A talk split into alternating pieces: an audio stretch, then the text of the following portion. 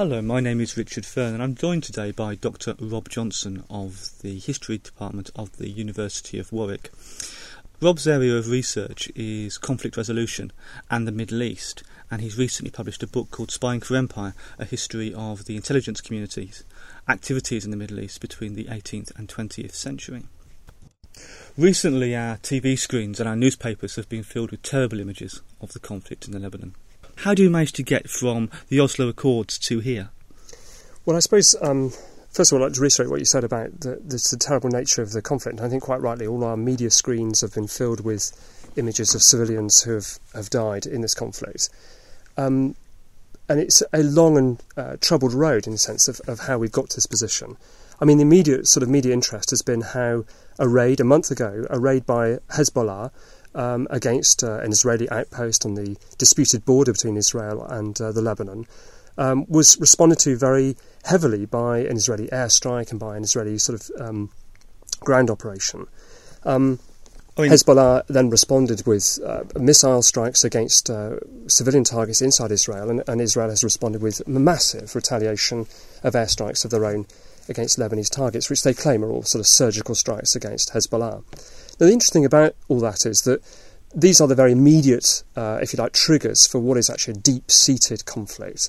Um, I mean, the real essence of this is uh, a dispute over the very creation of Israel in 1948.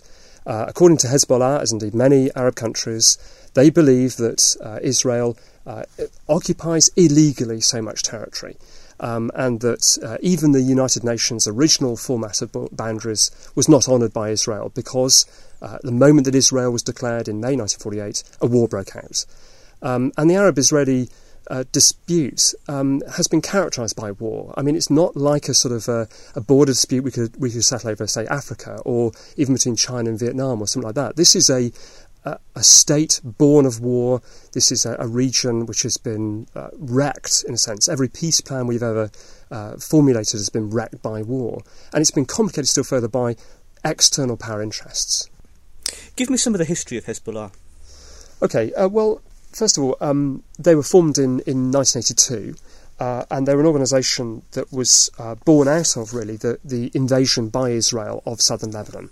Um, and to put that in its context, um, essentially the, the uh, Palestinian people who have been displaced, uh, mainly into places like Gaza, but also into smaller and smaller enclaves within Israel itself, were also pushed out to southern Lebanon. Lebanon, former mandate territory of France, you know, had been a colonial state and had won its independence.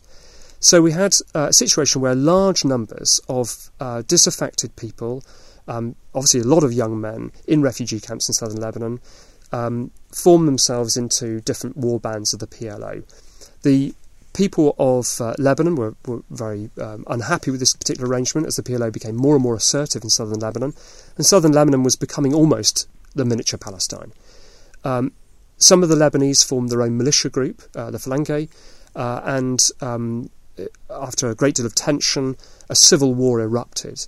Uh, and that beginning that civil war to its very, very end, we should remember about this conflict in that period, cost the lives of 70,000 people. I mean, I know today that the events are very, very tragic in Lebanon, but on a daily basis, we're seeing you know tens and twenties of people killed. Now, they are each of them a tragedy. But I'm afraid, in, in sort of you know, historical terms, this is a minor skirmish compared with what we've seen in the past before. And it was against that background, against the background of the PLO um, attacking uh, into Israel, raiding. Here we another example again of, of history coming around again. But that raiding uh, prompted the Israelis to invade a sovereign state of Lebanon. It's completely legal, of course, but then, of course, the attacks across the border were also legal. Um, but they invaded.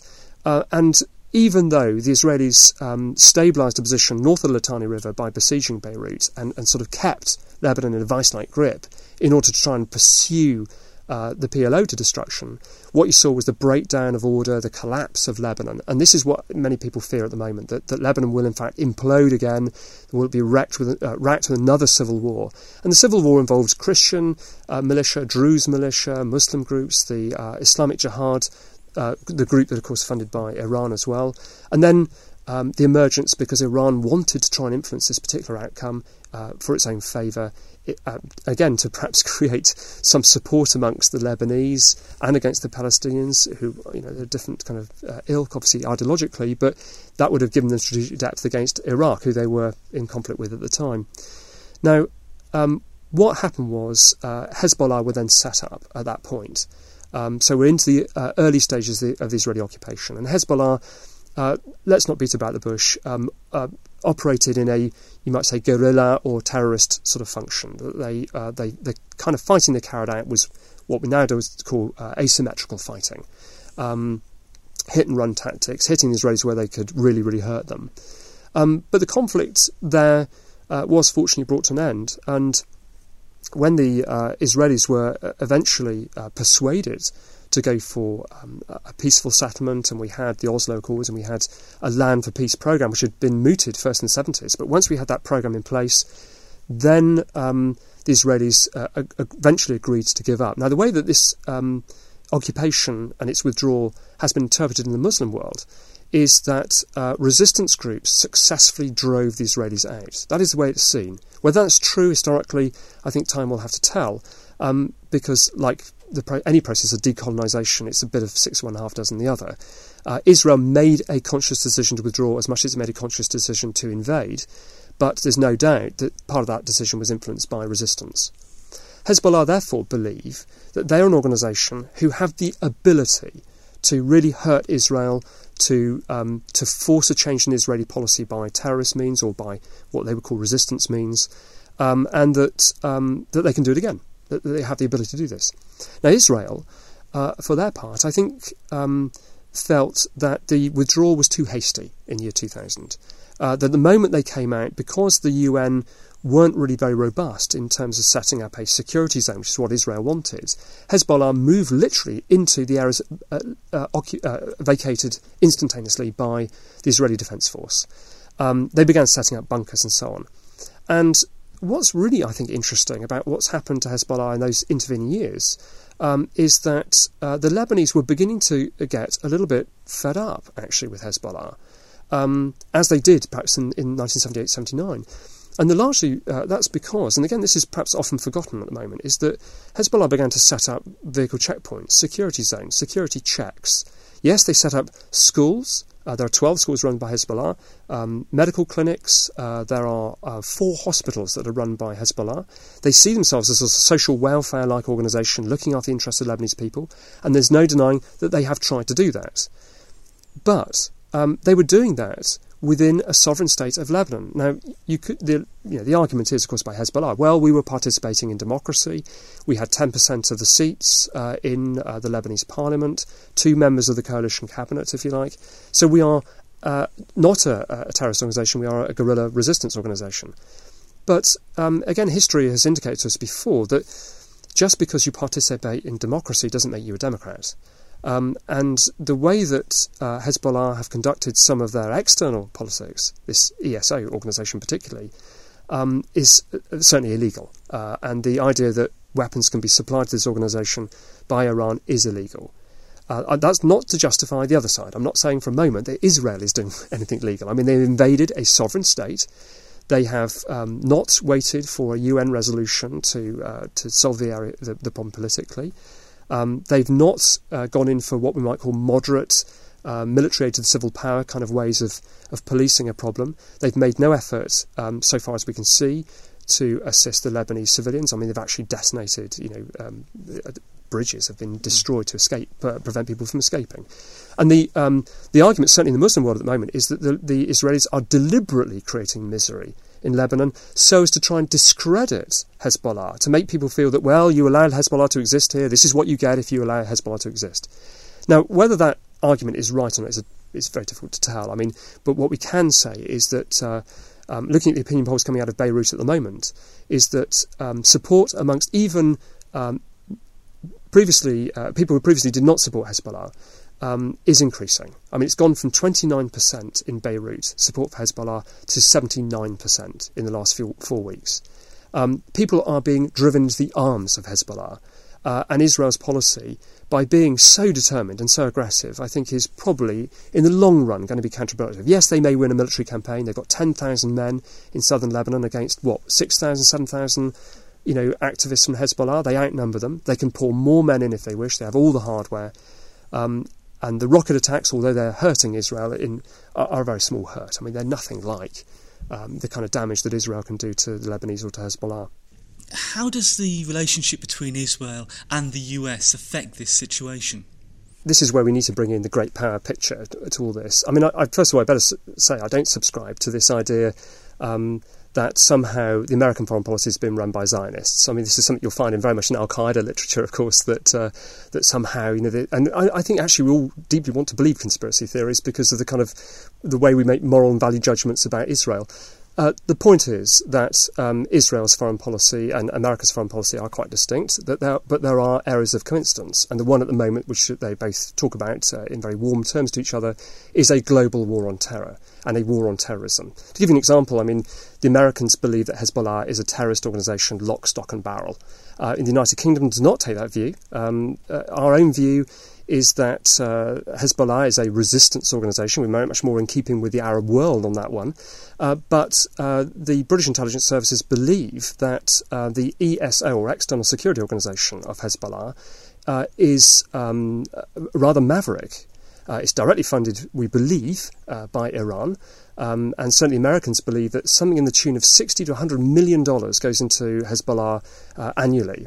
Whether that figure can be verified is a different matter, of course. But the point is that uh, there is a militant wing of uh, Hezbollah which is to some extent driven along by, I mean, ideologically as opposed to just financially, ideologically by the revolutionary fervour of Iran. Uh, it's not a coincidence uh, that uh, the president of Iran has recently called on twice since in this year alone for the wiping of Israel from the map. Um, in the same uh, 12 month period, we've also had George W. Bush reiterating the need for democratization of, uh, of the Middle East, for the crushing of terrorism around the world, for greater international cooperation. So here we have the giants of the Middle East region at the moment uh, United States on one side, uh, with, uh, you might say, a protege Israel, but I personally believe that it's a very much more independent body than that. And I think America struggles, frankly, to, to do anything like controlling it.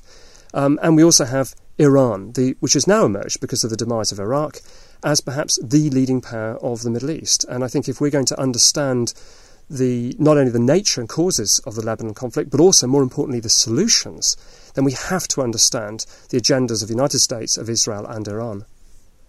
And in fact, wouldn't it be true to say that Iran is in some way competing with the likes of Syria mm. for some sort of um, leadership of the region? Well, that's right. I mean, interesting enough, it's been long speculated about who funds Hezbollah. Um, and it was uh, it's been alleged many many times that actually Syria has been a fund funding body, if you like, of Hezbollah. Now there certainly have been informal contacts, as far as we can tell, um, and there's been perhaps some exchange of ideas and, and, those sorts of things, particularly during that civil war when Hezbollah came to to uh, prominence and when they were formed.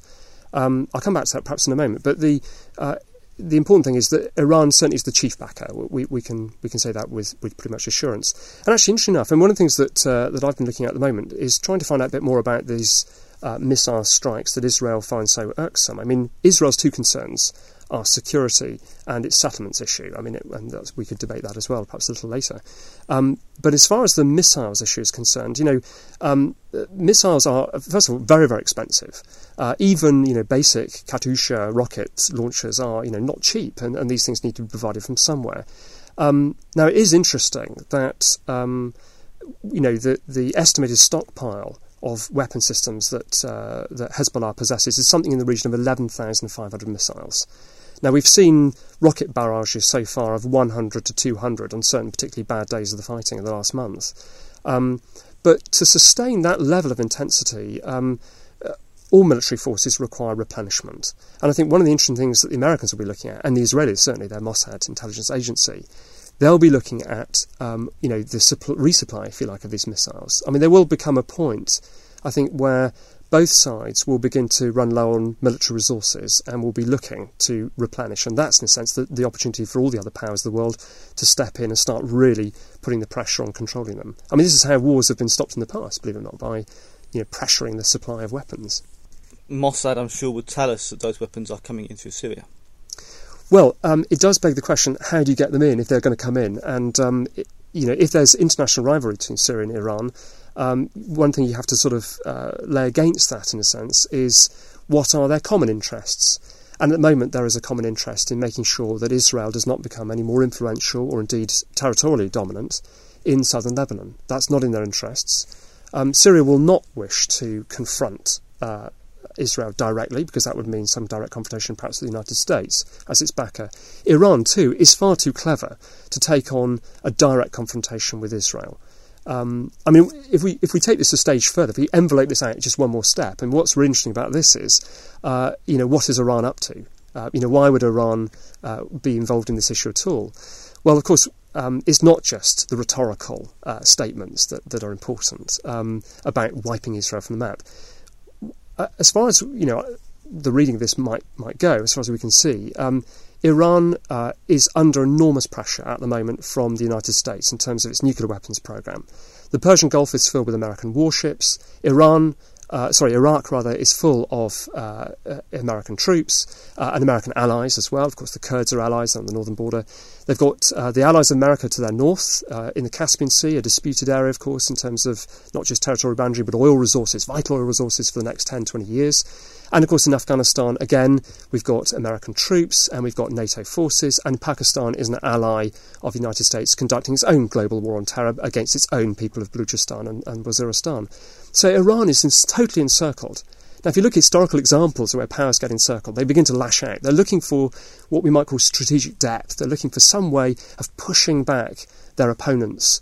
Um, now, this might be, you know, done in all sorts of ways. We, we might say full-blown conflagration. You know, Germany, for example, in 1914, lashes out with a major new uh, policy uh, and goes to war. Um, we also see the growth of extremist politics quite often in those situations. Iran, uh, at the moment, faces a, an internal population who are uh, predominantly young. Most people in Iran, uh, you know, almost half the population are under 30. Um, a lot of them are indifferent to politics, and many of them don't remember the Iranian Revolution 1979 um, and they have no particular interest in Khomeini.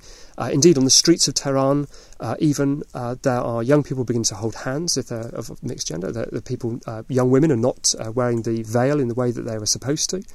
Um, so that maybe they need a rhetorical, internal, mm. uh, warlike state in order to kind of win back domestic approval. I mean, they faced riots in 2002, 2003 on this one. So there's domestic scene, but there's also Iran's kind of external one. How do you how do you create strategic depth? Well, if there's going to be anything like a, a missile strike, let's say against Iranian nuclear facilities, yes, America could do it, but it could also use Israel. Now you might think that's slightly extraordinary, but uh, let's not forget that it was uh, Begin um, uh, in the late 70s who uh, made the uh, missile airstrike against the Iraqi uh, nuclear facilities at Osirak near uh, Baghdad. So, you know, we have um, a precedent here where, um, you know, the Iranians might look to disrupt Israel in order to deflect attention away from its domestic and its foreign policy problems. And, and what better than to, to use a, a, a protege, a, a, sort of state, or state within a state, if you like, with Hezbollah, uh, to uh, disrupt and distract Israel on its own doorstep. So maybe that's what, what we're seeing there. So, how do we get these two sides to sit around the table, and how do we solve this intractable problem? Well, it's not going to be easy, that's for sure. Um, it's a, uh, I suppose what we have to envisage is a long-term peace process. The first step will clearly be a ceasefire, um, and that really has to be pressure laid on Israel and Hezbollah um, by some of the, the big uh, hitters in this particular region. We're looking really for the United States to take a lead there, but we're also, uh, I would argue, we would need to have um, uh, Russia and China uh, playing their part in the Security Council. France would clearly want to be involved because it has an old, long historical colonial sort of interest, or mandate interest rather, uh, in the Lebanon. Um, but clearly Iran. I mean, Iran must be sort of part of the process. And really, what we need is, uh, after the ceasefire has been imposed, is we need a comprehensive roundtable meeting uh, along the lines, of perhaps, the, of the Dayton Accord meetings, um, where we can get um, some serious discussion going. Uh, with long term milestones in place. we're talking about 10, 15, 20 year period where we can say uh, to each of the protagonists, lay out your particular areas of interest.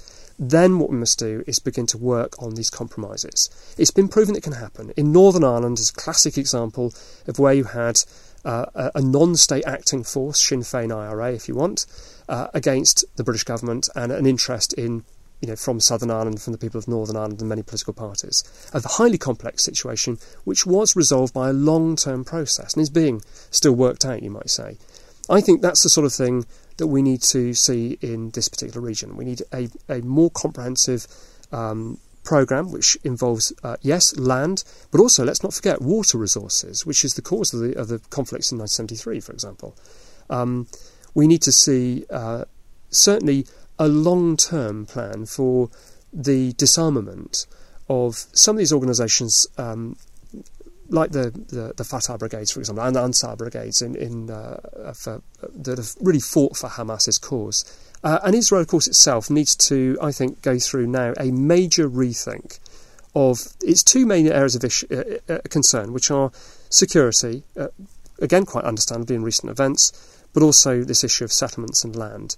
I mean, unless Israel um, moves to what might call a two-state solution, I recognise a Palestinian state, or maybe even in, maybe I'm a dreamer, but my my great dream would be if there was one state of um, Palestine, that it would be a joint Israeli-run Palestinian democratic body. I mean, wouldn't that be a marvellous sort of final outcome for the for the two countries of you know different political parties, maybe represent different political interests, but a sort of consociational democracy where um, the interests and cultures are both recognised and, and, run. I mean, that would be, in a sense, a great hope for somewhere like Jerusalem, for example, maybe to be um, something like a free city, like, like Danzig was in the 1920s. Um, to have that kind of um, solution in mind, or that kind of dream in mind, I, don't think that's totally mad, hopefully.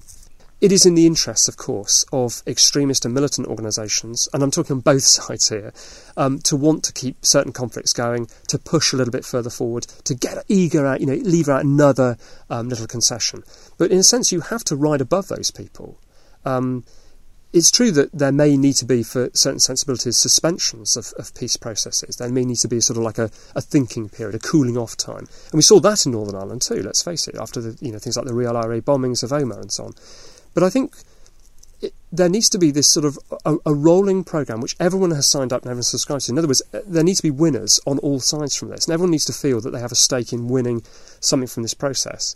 Now, I know, you know, these might seem like pipe dreams, but I, I suppose the reason why each of these peace agreements have failed in the past is because um, people have signed up to them in the short term or with a short term objective.